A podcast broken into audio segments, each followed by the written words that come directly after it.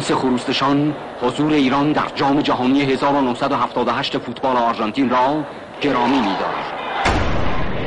جلدشو که وامی کردیم یه باندرولی روش بود که عکس خروس روش بود. آدامس خروس بیشتر نعنایی بود و دارچینی رو ما میخوردیم. و این آدامس هرچی میجویدی سفت نمی‌شد. چسبون زیر نیمکت مدرسه برای زنگ تفریح یا برای فردام با قیشی عکس خروسه رو در می آوردیم میشسموندیم رو کتابامون. عشقمون مثلا همین بود که باد کنیم اول شیرینی خیلی خوبی داشت. خیلی هم خوشمزه بود. بعد یه تبلیغی هم توی تلویزیون انجام می‌داد که یه خروسی میومد میخون یا قرقر می‌کرد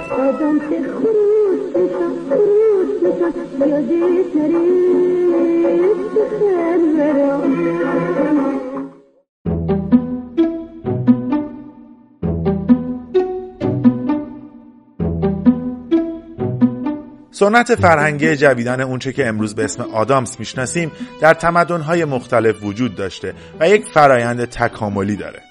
مثلا باستانشناسان در غرب فنلاند تکه از اساره پوست درخت توس رو پیدا کردند که در حدود پنج هزار سال پیش به عنوان آدامس جویدنی از اون استفاده می شده.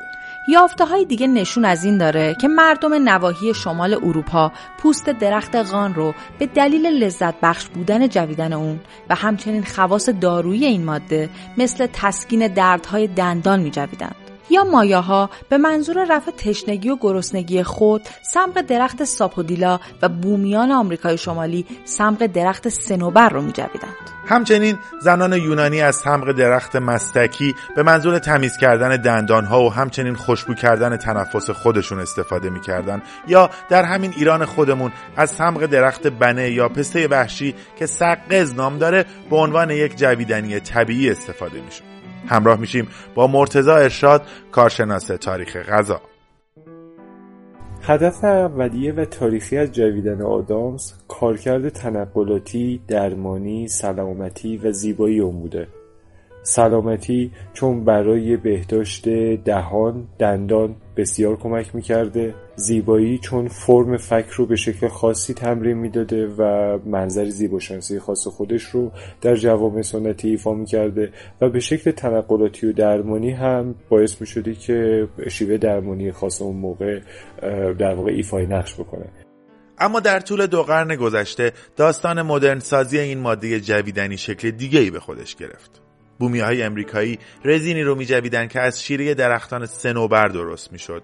به این ترتیب مهاجران نیو انگلند این روش رو انتخاب کردند و در سال 1848 جان بی کورتیس اولین جویدنی تجاری رو با نام سنوبر خالص ایالت مین ساخت و فروخت. اما کار اصلی رو در نهایت توماس آدامز دانشمند و مخترع امریکایی انجام داد که به نوعی بنیانگذار صنعت آدامز شناخته شد این ایده آدامز در حین کارش به عنوان منشی رهبر سابق مکزیک یعنی آنتونیو لوپز دسانتا آنا که آدامسی طبیعی به نام چیکل می جوید به ذهنش خطور کرد. او در سال 1859 چیکل رو به آدامسی به نام نیویورک تبدیل کرد. شرکت آدامز با تولید اولین آدامس تمدار در سال 1871 به نام بلک جک و اختراع و راه اندازی دستگاه فروش خودکار آدامز در متروی نیویورک در سال 1888 سهم بسزایی در صنعتی سازی این محصول ایفا کرد. تولید و بازاریابی آدامز در ابتدا تنها به عنوان یک محصول دم دستی و تنقلاتی در نظر گرفته می شده. اما امروزه و بعد از 150 سال آدامس دیگه یه زیرگونه جزئی نیست بلکه یک صنعت بسیار بزرگ با های چند ده میلیاردی و انواع ساختارهای تهیه و رسیپی و غیره در جهانه. آدامس ها الان یک بستر خوراک و یک معلفه تعیین کننده فرهنگی برای هر جامعه هستند. در واقع آدامس به صورت کامل در دل جوامع تصویر شده و امروزه از الزامات ساختار خوراک هر جامعه برای زمان تنقلات برای زمان سرگرمی برای زمان عصبانیت برای زمانی که می‌خوان استرس رو کنترل کنن برای زمانی که می‌خوان نیکوتین رو کنترل کنن. یک ابزار کامل که نتیجه بازاریابی فرهنگی و رسانه‌ای یک محصول در دل 150 سال گذشته تاریخ جهان. به این ترتیب آدامز در شکل مدرن و صنعتی اون به ایران هم راه پیدا کرد و به کلمه آدامس مشهور شد. اما بشنویم داستان ورود آدامس به ایران رو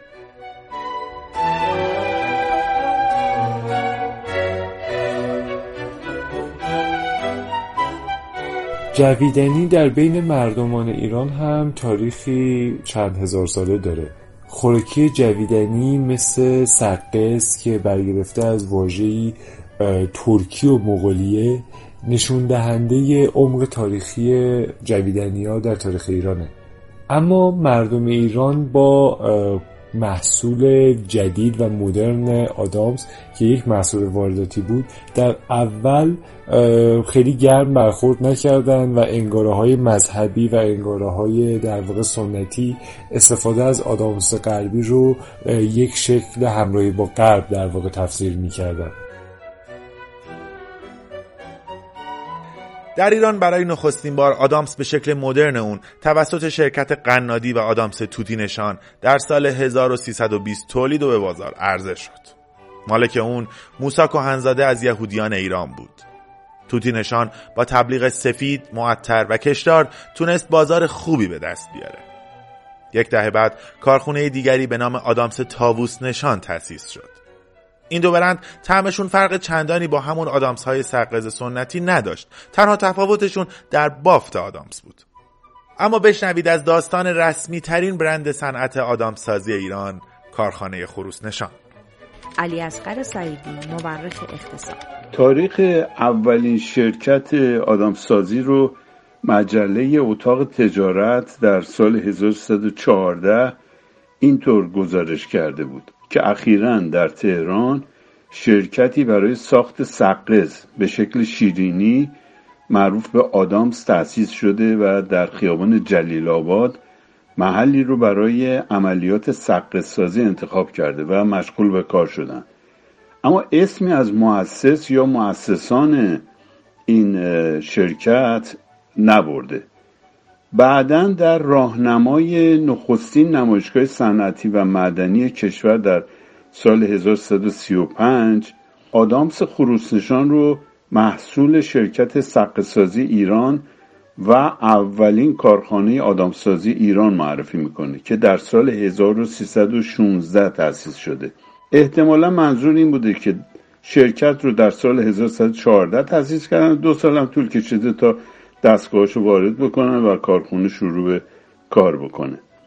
بر اساس اسناد اتاق بازرگانی که در مجله اتاق تجارت شده آدامس خروسنشان رو پرویز بهرهمند در شرکت سقسازی ایران تولید می‌کرد که محل شرکت هم در سرای رشتی در بازار تهران بود.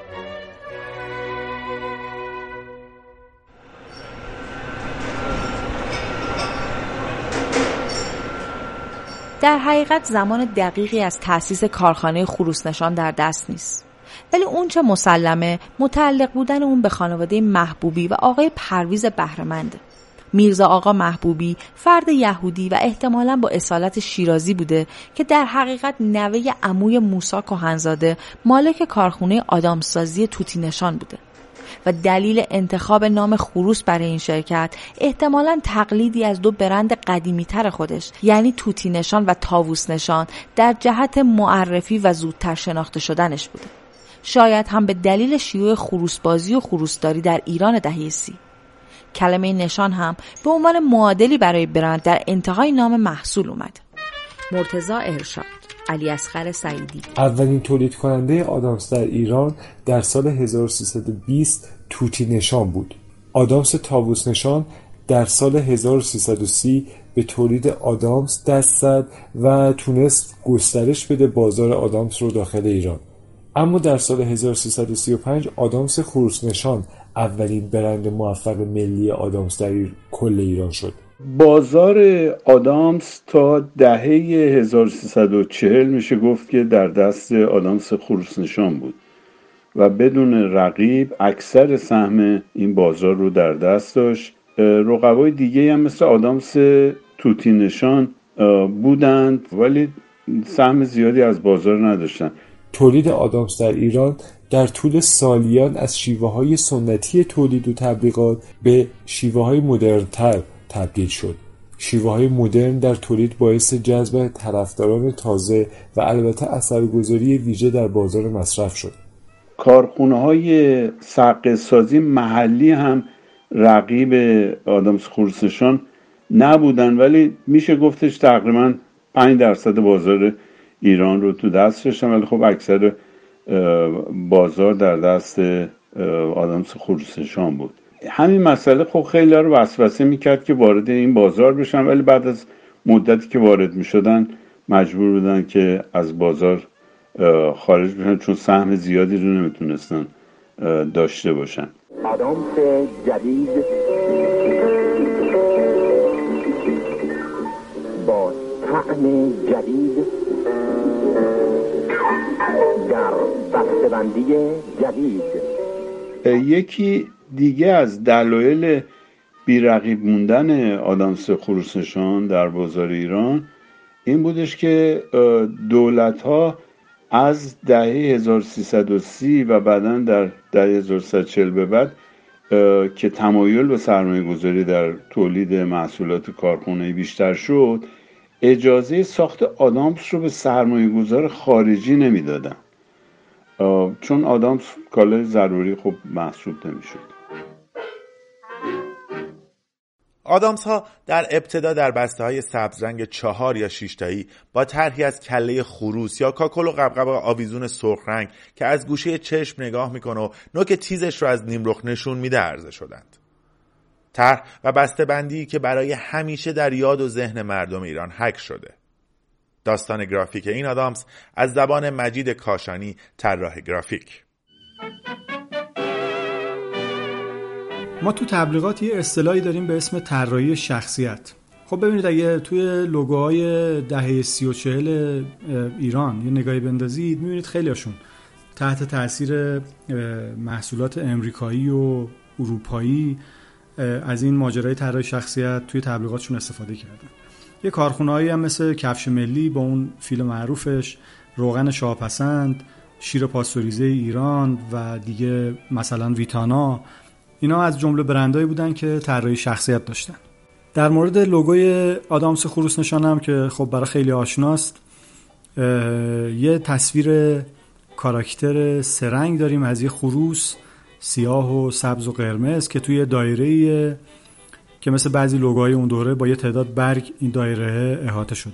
البته این لوگو بعدا توی محصولات جدید خروس نشان یه تغییرات جزئی کرد و رنگش هم عوض شد. اما طراح لوگوی آدامس خروس نشان. به احتمال قریب به یقین این کار یه طراح گرافیک به اسم پرویز اورشانلو. اولش من گمون می‌کردم از اونجایی که اورشانلو به اتفاق حسین صافی و شخص دیگه به اسم تاهر ممتاز. این ستا جز مؤسسین یه آژانس بودن به اسم سازمان تبلیغاتی ایده خب لوگوی خروس نشانم لاجرم توی همین ایده باید طراحی شده باشه. ولی خب جلوتر یه آگهی دیدم یه آگهی تبلیغاتی از آدامس خروس نشان که مال سال 1333 بود توی روزنامه منتشر شده بود یه آگهی تکرنگ مشکی. و با توجه به اینکه سازمان ایده حدود سالای فکر می‌کنم چهل تأسیس شده باشه میشه نتیجه گرفت خروس نشان احتمالا تو این سازمان کار نشده. و اورشانلو 7 سال پیش از ایده لوگوی خروس نشان رو طراحی کرده بوده. آدامس جدید خروس نشان. واقعا عالیه خروس نشان که بازار آدامس رو در اون روزا قبضه کرده بود با تبلیغات و کمپین های معروف خودش نقش مهمی رو در بازار اقتصادی اون روزها ایفا کرد.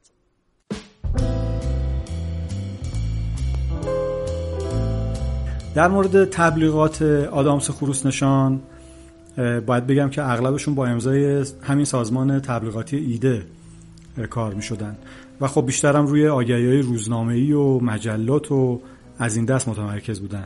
سبک تبلیغاتشون هم به تبعیت از مد اون سالا این شکلی بوده که خب از مدلای زن اسلوگان یا شعارهای تبلیغاتی اقواگرانه هم به عنوان یه شگرد تبلیغاتی تو کارشون خیلی استفاده می‌کردن. البته باید اشاره کنم که خروس نشان برای بعضی از کمپین های تبلیغاتیش سراغ آژانس و طراحی دیگه هم می‌رفته. مثلا یه طراحی مثل الکسی گورگیز یا نظام مرتزوی یا یه آتولیه دیگه به اسم آتولیه آوازه. از این آتولیه آوازه که اسمشو بردم بد نیست به دو تا کمپین جذاب اشاره کنم. یکی از این کمپین خطاب به بچه هاست یعنی تبلیغاتیه که احتمالا جامعه هدفش بچه ها بودن که با نقاشی ها و شعارهای کودکانه طراحی شده بوده.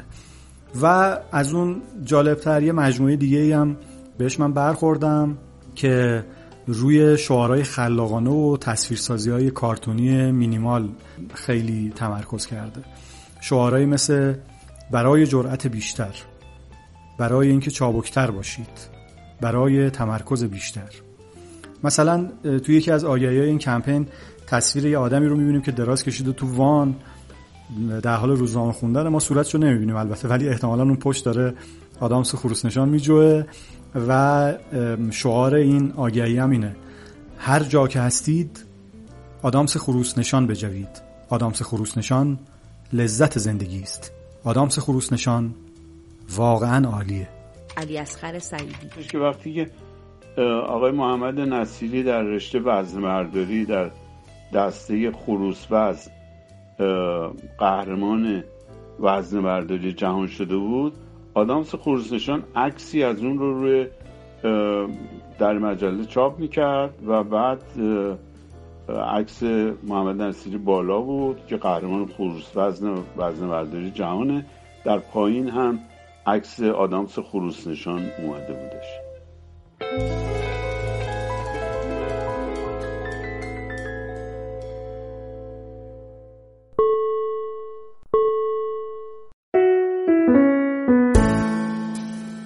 حالا که در آرامش نشستین و پادکست گوش میدین بذارین یه سوال ازتون بپرسم. تا حالا درد دندون کشیدین؟ معمولا ما می‌ذاریم درد به استخون برسه ولی پیشگیری واقعا مهمتر از درمانه. حتما تا حالا اسم خمیر دندون میسویک به گوشتون خورده. یا تو داروخانه و مراکز معتبر بهداشتی محصولاتش رو دیدین. برند میسویک از برندهای معتبر و متفاوته. این برند به طور خاص در زمینه تولید محصولات بهداشتی دهان و دندان فعالیت داره و به حفظ سلامت دهان و دندان کمک می‌کنه. و هدف اصلی محصولاتش هم اینه که شما دندونهای سالم و درخشانتری داشته باشید.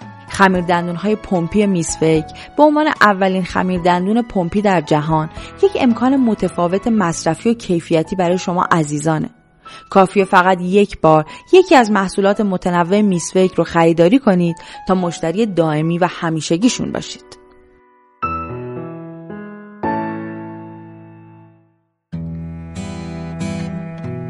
خوراکی موراکی نبوده یه آلیچه بوده یه آدامس خروس نشان بود و یه دونه این چیپس استقلال تهش ما یه ذره بزرگتر شدیم تازه بستنی بود. من برفض ما یه بادامسو می‌خواستیم بخوریم اون جلدشو که وامی کردیم خب یه باندرولی روش بود که عکس خروس روش بود.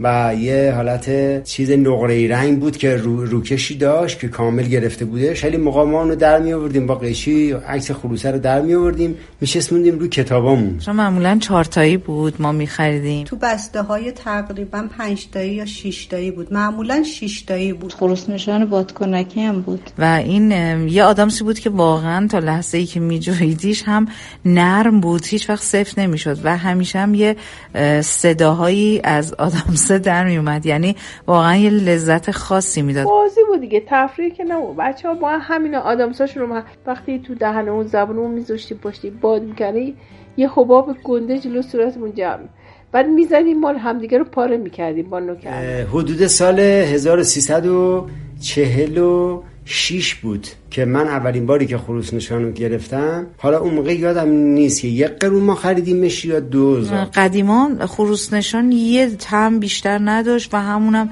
تم ساده و شیرینی بود که داشت. آدامس خروس بیشتر نعنایی بود و دارچینی رو ما میخوردیم. ولی فکر کنم طعمای دیگه هم داشت. من دلم نمی اومد ازش بخورم. دلم نمی اومد گاهی مثلا در می آوردم چه چهار تایشو گرفته بودم یه دونهشو در می آوردم نصف می کردم از اون یه دونهشو میخوردم تا یه مدت که این دهنم بود بعد یه نصف دیگه شو میخوردم. بعد با دوباره یه دونه در می آوردم اونم نصف می کردم بعد مثلا اینجوری ما تعیین می کردیم که مدت بیشتری مثلا ازش بتونیم استفاده کنیم مثلا یه بسته چهار تایی آدم تو یهو من 8 روز داشتم. مثلا یه وقتایی میدی بقیه پول مثلا خریداری روزانه مامانم یا مامان بزرگم.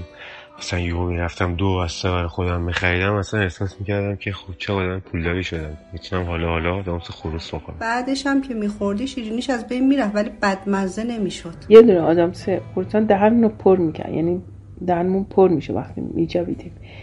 بعد که جویدن سر کلاس بودیم همه اینا رو میچسبونیم زیر نیمکت مدرسه. برای زنگ تفریح یا برای فردامون. فردا مثلا باغچه حیات نعنا میچیدیم اضاف می‌کردیم به اون آدامسه رنگ آدامسه سبز می‌شد دهنمون هم خوشبو می‌شد. همینجور می‌تونستین خیلی چند روز همینجور تکرار کنیم تا وقتی که دیگه گمش می‌کردیم.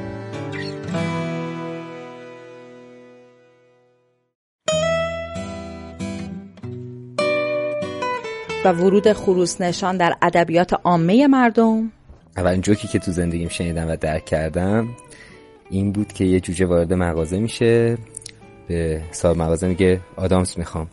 مغازه دار ازش می‌پرسه که چه آدامسی می‌خوای؟ میگه همون آدامسی که عکس بابام روشه. اصلا تو ضرب المثل زیاد اومد که آدامس خروس نشان. وقتی قیمت ها رو با خطان بررسی کنم می‌گفتن بابا آدامس خروس نشان یک قرون بود. هر نوع آدامس چهار عددی، شش عددی و استیک خروس نشان که مصرف می‌کنید کاغذ بسته‌بندی آن را جمع کنید و منتظر اطلاعیه روز 25 خرداد آدامس خروس نشان باشید. این قضیه مال سال چهل و چهار و چهل و پنجه یعنی مامان من 20 و 21 ساله بوده. که آدامس خروس اعلام می‌کنه که بدون قرعه کشی اگر 100 تا پوست آدامس خروس رو برای ما پست کنین. از این قاشق چنگالا بهتون میدیم که عکس خروس هم پشتشه و معروف هم بودن به قاشق خروسی. مامان من خیلی بیشتر از 100 تا پوست رو میفرسته و خلاصه یه کاری می‌کنه دوازده تا قاشق خروسی و دوازده تا چنگال خروسی براش میفرستن. قرعه کشی هم نداشته. قاشق هم آلمانیه. میدین جرمنیه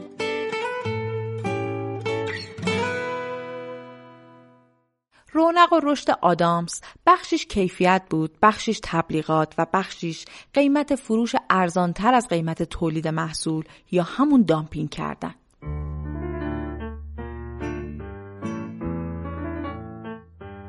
اولین دامپینگ محصول هم در ایران با آدامس خروس نشان شکل گرفت که با خوندن این بخش تاریخی تغییر شیوه های marketing و نحوه رقابت در اون مشخص میشه. فناوری به نظر از مهمترین عوامل تغییر در تولید و معرفی و مصرف آدامس در ایرانه. فناوری باعث کمک گرفتن از دانش در توسعه محصولات آدامس شد.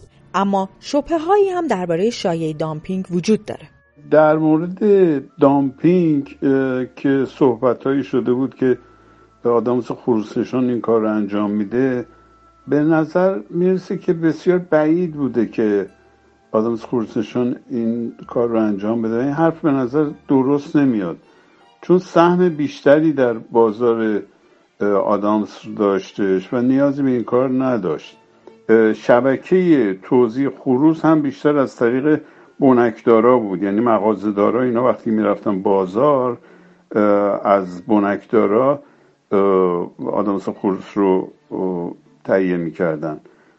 من یادم نمیادش که ویزیتورهایی آدامس خروس داشته باشه که بیادش در مغازه. اما مورد دیگه ای رو که شنیدم از مدیران قدیمی این بود که آدامس های دیگه ای هم به نام خروس کپی می‌کردن یعنی شبیه خروس مثلا مثل گربه نشان و غیره که این هم کارشون نگرفتش. اما ساختمان و مکان کارخانه خروس نشان از زبان محمد منصوری جعفری تکنسیان ماشین های ساخت آدامس در آن سالها. شرکت خروس نشان مکانش بر خیابان آزادی بوده که الان میگن آزادی و نزدیک چهارهای خوش.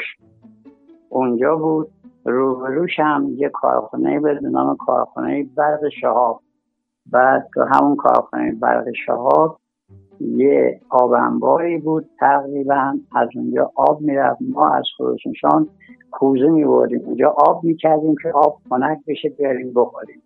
اون آب طرف خیابان آذربایجان و قصد دشت و همه اینجاها لوله کشی بود. از اون آبم به عنوان خوردن اون موقع استفاده می‌کرد خود نشان چازل بود مربع بود. جنوبش به طرف تقریبا قصدش رو ایران می‌خورد. شمالش به طرف همه خیابان آزادی می‌خورد غربش به طرف خود آزادی بود میدون آزادی. شرقش به طرف انقلاب. این مکان نشان بود. ساختمون داخلش بود قدیمی. بعد این ساختمون خریده بودن. تقریبا تیغه هاشو برداشته بودن. کرده بودن به اصطلاح کارگاه. خیلی کوچیک بود. بعد جلوش یه ساختمون دیگه ساخته بودن. که اونجا سه طبقه بود. زیر زمینشون ساختمون قسمت دراج بود. طبقه دوم سومش هم بسته‌بندی آدم سینا بود اونجا. و اما حضور مالکین و نقش اونها. صاحباشون هم آقای بهرمن بود که می اومدن کارخونه. بعدها پسرشون بزرگ شد به نام آقای فرهاد. ولی اون موقع می‌گفتن که سرمایه گذاری رو آقای محبوبی کردن. گویا محبوبی و بهرمن فامیل بودن با هم. محبوبی هم من اون روز خدمتتون گفتم وقتی وارد شرکت می‌شد همه می‌گفتن رضا شاه اومد. خیلی منطقی رفتار می‌کرد. ماهی دو بار سه بار بیشتر کارخانه نمی بعد اون پسرش بهادر خان مسئول تولید و فروش بود. تولید می‌کردن تو کارخانه غربا میبردن با یه ماشین شولت تقریبا باری میبردن بازار. جنسا رو پخش می‌کردن مجددا صندوق های خالی رو بر میگردوندن چون هنوز صنعت کارتون اون زمان وجود نداشت. اما تنوع محصولات کارخانه. طعم نه بیشترش نعنا بود و میوه. آدامسش معمولا انحصاری بود. هم بیسش هم اسانسش. مال آمریکا بود. امتیازش هم مال پروسشان بود. اونجا چند نوع آدانس می‌زدن یه یه نهتایی بود توی جوایی که الان شما ببینید مثل قرصای بلیستر که قرص پرس میشه جوایی بود. نه تا توش میذاشتن. مربع بود برای هواپیمایی می‌زدن. بعد یه جوایی دیگه هم بود که حدود سه سان در ده سان باز دوازده تا توش بود. یک سوم این جعبه بالاش سلیکون می‌شد. آدامساش مشخص بود. اونو می‌زدن. بعدها همین آدامسای موزی که الان ما میگیم پنج تای موزی میگن استیک نامشه. اونو تولید می‌کردن. یه مدل آدامس هم بود سکه. یعنی گرد بود بعد به صورت عین یتوانی های قدیم. گرد بوده با آلمیون بسته می‌شد پرس می‌شد. سکه بود و اون بود با درجه. با بادکنکی ها. آدامس بادکنکی که می‌گفتن بابلگام به اصطلاح بیسش بابلگامه چون باد کرد اون جویدنی ها رو می‌گفتن چوینگام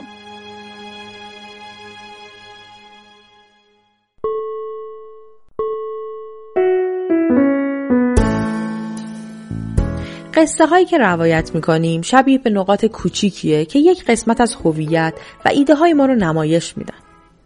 جمع شدن قصه ها و این نقطه ها کنار هم شخصیت ما رو تعریف می‌کنه. برای قصه های تازه باید به دنبال کشف رفت. باید کوله بار سفر ببندیم و ایده های تازه رو کشف کنیم.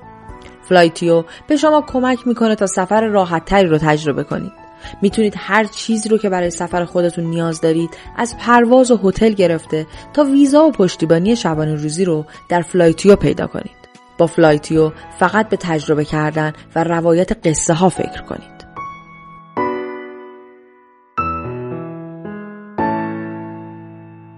میرزا آقا محبوبی در سال 1348 فوت می‌کنه و در گورستان کلیمیان تهران به نام بهشتیه به خاک سپرده میشه.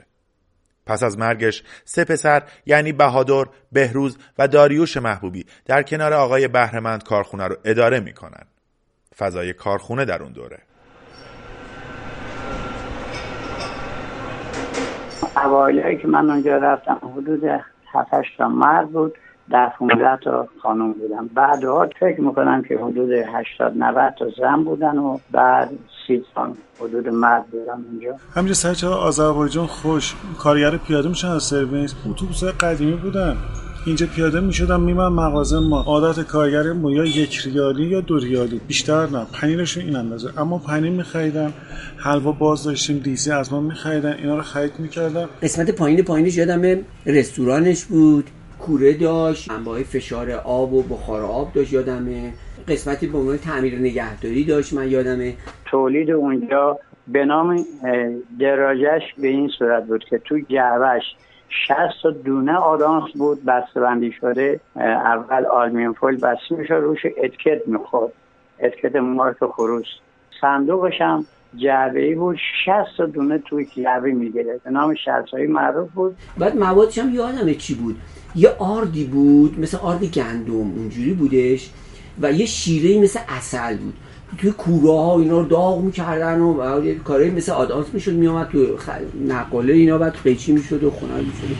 بعد می‌شد بستران می‌شد.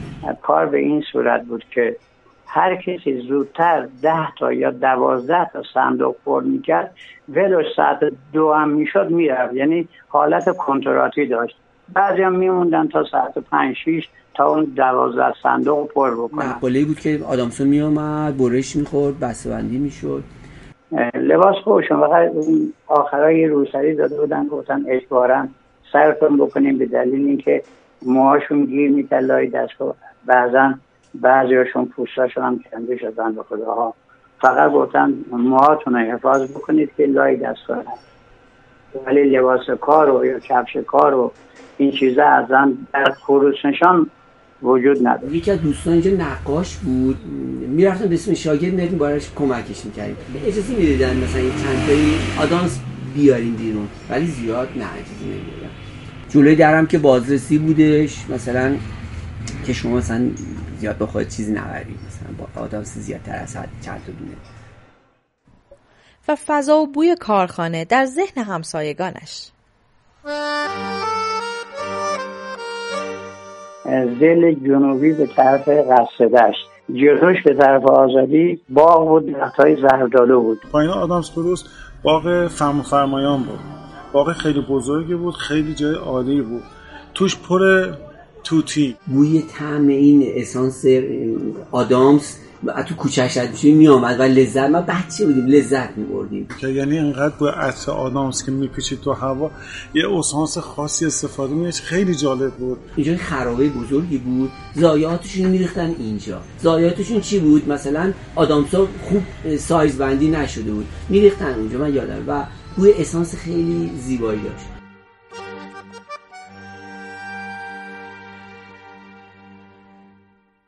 آرام آرام برای آدامس خروس نشان هم رقیبی پیدا شد که موقعیتش رو به خطر انداخت. کارخانه مینو و آدامس شیک. علی اسقر سعیدی داستان سقوط آدامس خروس نشان با ورود یک رقیب قدرتمند به بازار شروع شد. آقای علی خسروشاهی که قبلا در شرکت خوراک نمایندگی آدامس ریگلی رو داشت تصمیم گرفت خط آدامسازی رو در کارخونه مینو راه اندازی کنه. اما این کار با مشکل روبرو شد چون اول آدامس استیک تولید کردن که موفقیت آمیز نبود چون با هوای ایران جور در نمی اومد در سال 1344 تصمیم گرفتن آدامس بادکنکی تولید کنن. تا حدی این آدامس موفق شد بازار رو جذب کنه چون قیمتش هم نصف آدامس خروس نشان بود. بعدا با شرکت آمریکایی چیکلتس تماس گرفتن. اول اون شرکت میخواستش خودش در ایران تولید بکنه. اما خب دولت مجوز تولید کالاهای غیر ضروری رو به خارجی ها نمی‌داد. در نهایت آدامس جدیدی به نام شیک که مثل آدامس خورسنشان آدامس دراژه بود با یه پوشش شیکر تولید کردن. اول کیفیت این آدامس شیک بالا نبود زود شکسته می‌شد بسته بندیش هم مناسب نبود. اما خب این مشکلات رو به تدریج حل کردن. رقابت با خروس که دو سه دهه پیشتاز بود در بازار تنقلات کار بسیار سختی بود. می‌دونید که مردم وقتی که به مغازهدار مراجعه می‌کردن نمی‌گفتن یه آدامس بده. بلکه اون گفتن یه خروس بده. یعنی خروس نشان با نام ژنریک آدامس یکی شده بود. شرکت مینو تجربه زیادی البته در promotion یا ارتقای فروش کالا داشت. یه بخش بازاریابی حرفه‌ای هم تأسیس کرده بود. با تریزی یه برنامه به نام آقای شیک. بازار خروس رو کم کم گرفتن و سهم بازار بعد از مدتی از 35 به 65 رسید 35 درصد خروس نشان 65 درصد آدم شیک. آقای شیک شخصیتی بود که قرار بود ناگهان در محل کار یا کارخونه یا محل محل مردم عادی ظاهر بشه و به افراد بگه اگه تو جیبتون یه بسته آدامس شیک داشته باشید به شما یه 50 تومانی جایزه میدن. یعنی 250 برابر قیمت شیک دوریالی. دیگه هر کسی می‌تونه حدس بزنه که صغیر و کبیر آدم شیک میخریدن تا کاغذش در جیبشون باشه. همین خب باعث پیروزی گرفتن سهم بیشتری از بازار در بازار خروس نشان شدش رقابت شدید با رقبای داخلی تلاش خروس نشان رو در حوزه تبلیغات باز بیشتر کرد. کارخانجات آدامس خروس نشان از طرف مصرف کنندگان آدامس خروس نشان سپاس خود را به سرداران تیم ملی ایران تقدیم می دارد. در مسابقات جام جهانی فوتبال آدامس خروسنشان برای هر پیروزی سه میلیون ریال و برای هر مساوی یک میلیون ریال در اختیار مربی تیم ملی فوتبال ایران می‌گذارد تا برابر مقررات به قهرمانان تیم ملی هدیه گردد.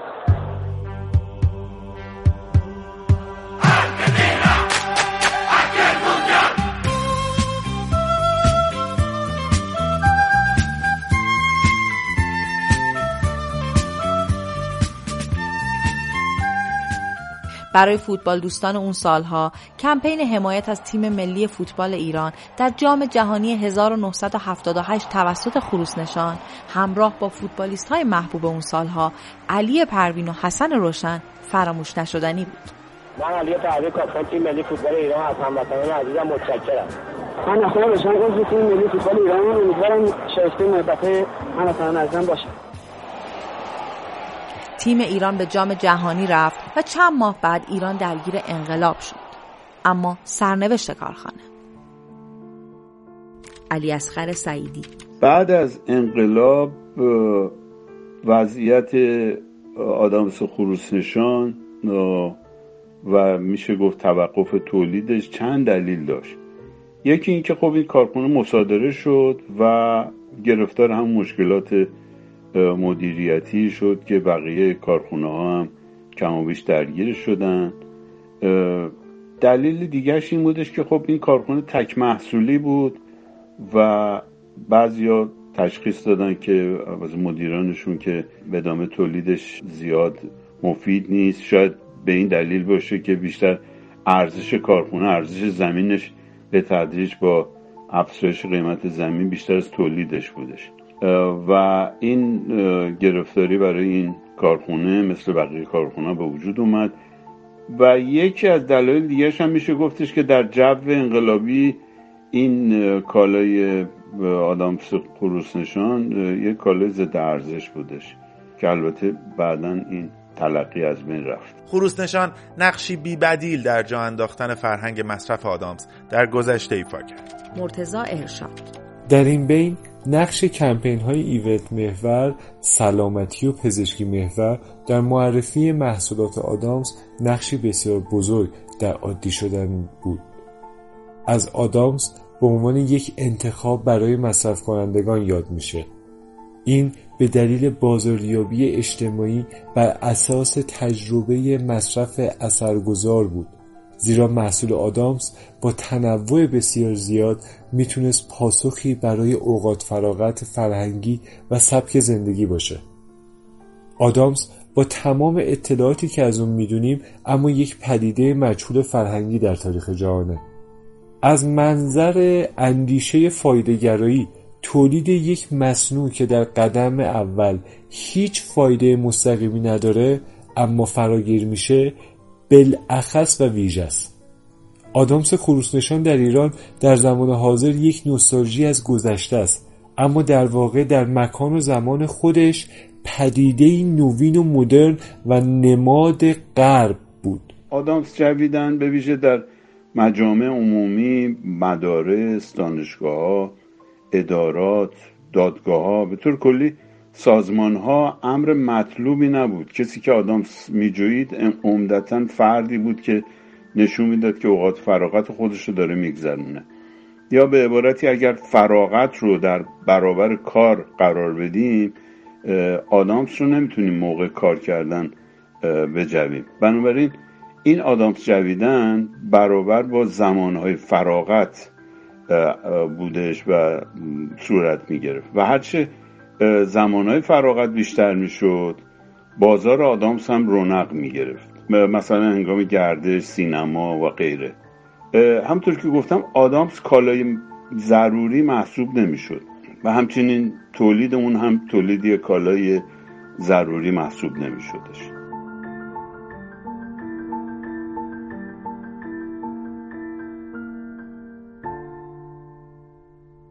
با همه این تفاسیر کارخانه خروس نشان در دهه 60 افت کیفیت پیدا کرد و رقبای قدرتمند وارداتی و نبود مدیریت درست باعث تعطیلی اون شد.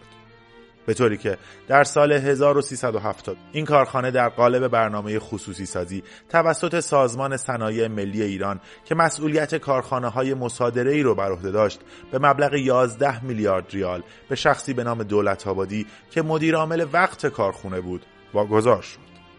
واگذاری این کارخانه و چند مجموعه دیگه در مجلس پنجم شورای اسلامی طی گزارشی که در سال 1376 ارائه شد زیر سوال رفت و انتقاداتی هم به قیمت و شخص خریدار وارد شد. فعالیت این کارخانه در طی سالهای 1370 تا 78 رو به افول گذاشت و مالک جدید ماشینالات و وسایل کارخانه رو در طول این سالها به فروش رسوند. تا جایی که نهایتا منجر به تعطیلی غیررسمی کارخانه در سال 1378 شد و دولت آبادی هم ایران رو به مقصد آمریکا ترک کرد. کارخانه خروس نشان تا ماها بلا تکلیف باقی میمونه و 150 کارگر باقی مونده دست به اعتراض می‌زنند. ساختمان کارخانه خروس نشان در اوایل دهه 80 توسط حوزه هنری انقلاب اسلامی از شرکت سقط سازی ایران خریداری شد و اون رو به یکی از زیر های خودش یعنی مؤسسه آموزش عالی سوره اختصاص داد. دانشگاه سوره در حال حاضر در محل کارخانه خروس نشان در خیابون آزادی واقع شد.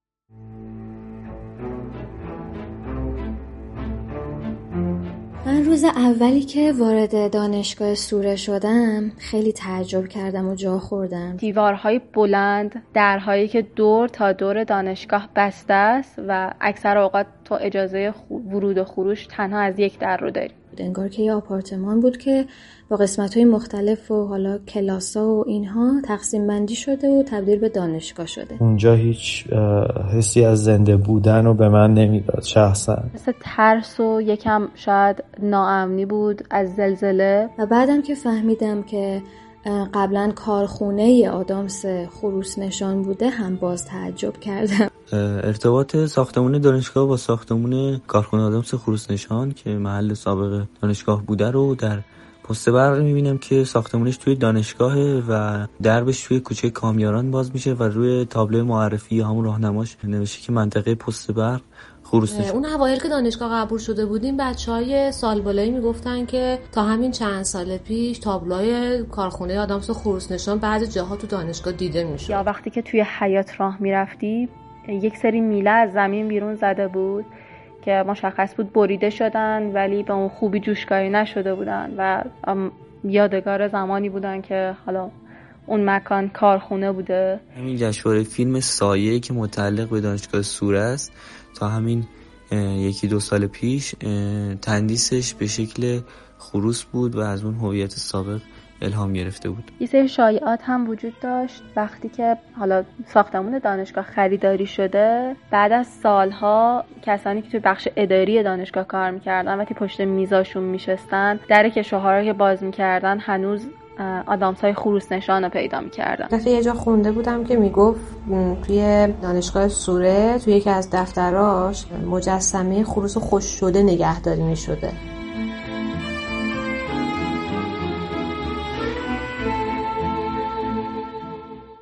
وقتی از دیوار پشتی از پله ها می رفتیم بالا یادمه که دور تا دور راپله پر از لاکرای قدیمی بود. و احساس می‌کنم توی یه بخشی از تاریخ داشتم قدم می‌زدم. نوید پور محمد رزا چند سالی میشه که توی دانشگاه سوره درس میدم. به عنوان معلم مهمان البته. راستش تا مدت ها عجیب ترین نکته اون دانشگاه برام کالبد و معماریش بود. اونجا اصلا نمی‌تونست فضا و مکان مناسبی برای دانشجوهای رشته هنری مثل سینما، تئاتر، عکاسی یا غیره باشه. چه ساختمون و چه محبت و حیاتش. البته حیات که چه ارز کنم حیاتش هم یه جورایی ادامه راهروهاشه زیادی کشیده است. در طول کش پیدا می‌کنه اما عملا ارزی نداره مرکزی نداره نقطه همگرایی نداره گوشه پنهانی نداره. در واقع نه آگوراست که بشه اسمشو گذاشتی فضای جمعی و نه یه فضای شخصیه تا توش بتونی گوشه امن خودتو پیدا کنی. کلا مناسب نیست. اغلب دانشجوها دوستای جوونم هم همین نظر رو دربارش دارن. البته فکر می‌کنم پذیرفتیم اینو. سالهاست که پذیرفتیم. عادت کردیم که یه آپارتمان می‌تونه یه دانشگاه باشه. یه تعداد راهرو اتاق کنار هم دیگه. بهش میگیم آپارتمان دانشگاه. گاهی اوقات به شوخی البته در ظاهر شوخی چون در درون جدیه چیزی که میگم. به شوخی بهشون میگم که به دوستای جوونم. میگم که اپلای کنید برای دانشگاه این ورون بر نه فقط به خاطر تغییر شرایط اجتماعی سیاسی یا دنبال کردن و نمی‌دونم محقق کردن آرزوهای علمیتون. بلکه برای اینکه از نزدیک یه دانشگاه واقعی رو ببینید. در معنای تحت و لفظیش دانشگاه به عنوان یه جور فضا فضای جوونی فضای سالها با هم بودن با هم بزرگ شدن. قبل از اینکه کار اشتغال یا بخشای جدیتر زندگی هممون رو ببل و خسته کنه. حقیقت اینه که توی جهان روابط کاری و فضاهای مجازی دانشگاهی که از معدود جاهاییه که سخاوتمندانه و بیچشم داشت یه فضای واقعی رو می‌تونه به شما بده. برای اینکه هر کاری خواستید با اون فضا انجام بدید. میگید نه حتی با همین فضای اداری و بسته سوره هم میشه همین کار رو انجام داد.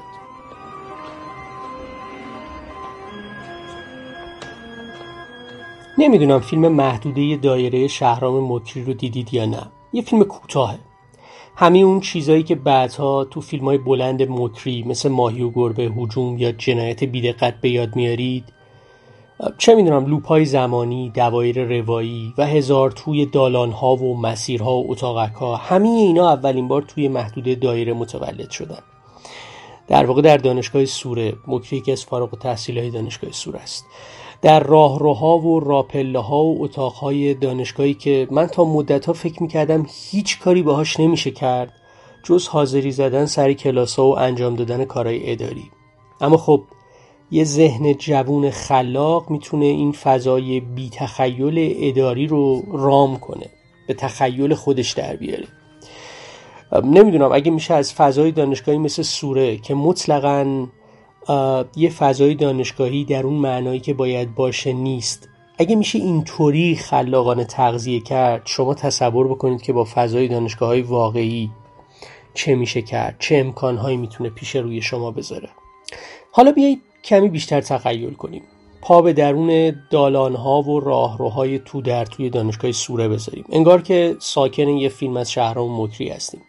و شروع کنیم به قدم زدن درون این راهروهایی که هیچ وقت تموم نمیشن به بنبست نمی‌رسن. همیشه به راهروهای بعدی راه پیدا می‌کنن. توی این پرس زنی ممکنه علاوه بر رفقا علاوه بر همکلاسیاتون ارواح رو هم ملاقات کنید. منظورم از ارواح ملاقات کردن رد پاهایی از زندگی های سپری شده در همین مکانه. فکر کنید ساکن یه لوپ زمانی شدید اما این لوپ یه بود تاریخی پیدا کرده. و گذشته و اکنون رو داره به هم متصل می‌کنه. انگار که گذشته و اکنونش روی همدیگه افتادن. درست مثل جنایت بیدقت شهرام مکری. اینجوریه که گرچه اینطور به نظر میاد که دارید توی راهروهای دانشگاه سوره قدم می‌زنید اما همزمان دارید توی راهروهای ساختمون کارخونه خروس نشان هم قدم می‌زنید. شاید دلیل اینکه این ساختمون یه دانشگاه واقعی نیست اینه که یک خروس نشان واقعیه. راستش مکانها همیشه نیست نمیشن. سرنوشتشون همیشه فید شدن درون سیاهی نیست. گاهی به قول سینمایی ها مکانها هم دیزال رو تجربه می‌کنن. یعنی زندگی قبلیشون تدریجا محو میشه تا یک زندگی جدید درون همون مکان پا بگیره. از خروس نشان به دانشگاه سوره. یا درستتر از دانشگاه سوره به خروس نشان. از دانشجوها به کارگرا. هنوز حالت بهتر نشده.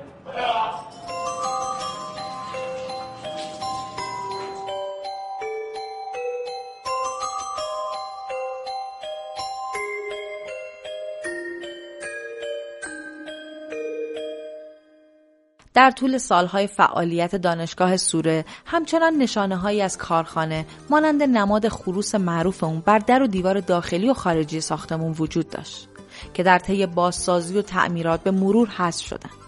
خانواده محبوبی مالک کارخونه هم پس از انقلاب به کشور آمریکا مهاجرت کردند و در محله بیورلی هیلز آمریکا کسب و کار به راه انداختند. از کارخونه خروس نشان امروز جز های نوستالژیک بدلی چون گوشواره و زیرسیگاری و لیوان تزئینی چیزی به جای نمونده شاید یادی در خاطر و تعمی از گذشته یادم بچه بودیم تو گذشته های دور. اون زمان که قلب ما پر بود از شادی سی و نهمین شماره از رادیو نیست رو شنیدید که در اردیبهشت ماه 1402 ضبط و تدوین و در یکم خرداد ماه منتشر میشه و حامی مالی اون برند و حامی مالی اون برند میسفک و شرکت گردشگری دورپرواز فلایتیو. بیشک. ساختن اپیزود خروس نشان امکان پذیر نبود. بدون لطف و همراهی عزیزانی چون علی اصغر سعیدی، مرتزا ارشاد، مجید کاشانی، نوید پور محمد رضا، رضا حدادی، محمد منصوری جعفری، اقدس بیات، ابراهیم بختیاری، نرگس بختیاری، هدا بختیاری، ناصر آرامجان، جواد نظری، آریا ساعتچی، سارا نشاد، محمد علی فیروزی، ناهید آتشی، نازیلا آتشی، علی زیلوباف، هدیه مجدآبادی، پریسیما قدیم، پارسا بزرگانی، سحر زائری و جمعی از دانشجویان دانشگاه سوره همچنین تشکر می از احمد کریمی، معراج قنبری، علی علیزاده تارمسری، کامران شریفی، هارون یشایایی، رامتین شهبازی، زینب کازمخا، سید نادر حسینی، حسین راغفر و محمد محمد نصیری خاجانی. ذکر این نکته ضروریه که رادیو نیست یک پادکست مصاحبه محوره که بخش عمدش رو خاطرات مردمی تشکیل میده و جدا از صحت و سقمش حس مردم این دوره از تاریخ رو نسبت به اون مکان تشریح می‌کنه. و با توجه به مصاحبه و خاطر محور بودن اون رادیو نیست نمی‌تونه صحت اطلاعات بیان شده رو صد درصد تایید کرده و مسئولیت اون بر عهده خود اشخاص بوده و نقشی در قبال اون نداره. منابع استفاده شده در این شماره. کتاب فرزندان استر به کوشش هومن سرشار از نشر کارنگ. کتاب بسته وطنی اثر علی علیزاده تارمسری نشر نظر. کتاب سرخ و سیاه نشر سیته. سایت لس آنجلس تایمز سایت مجله دبلیو و جستار چهار شکل زندگی برای آنجاهایی که نیستند اثر نهال نفیسی در مجله جستارهای شهرسازی در شماره 47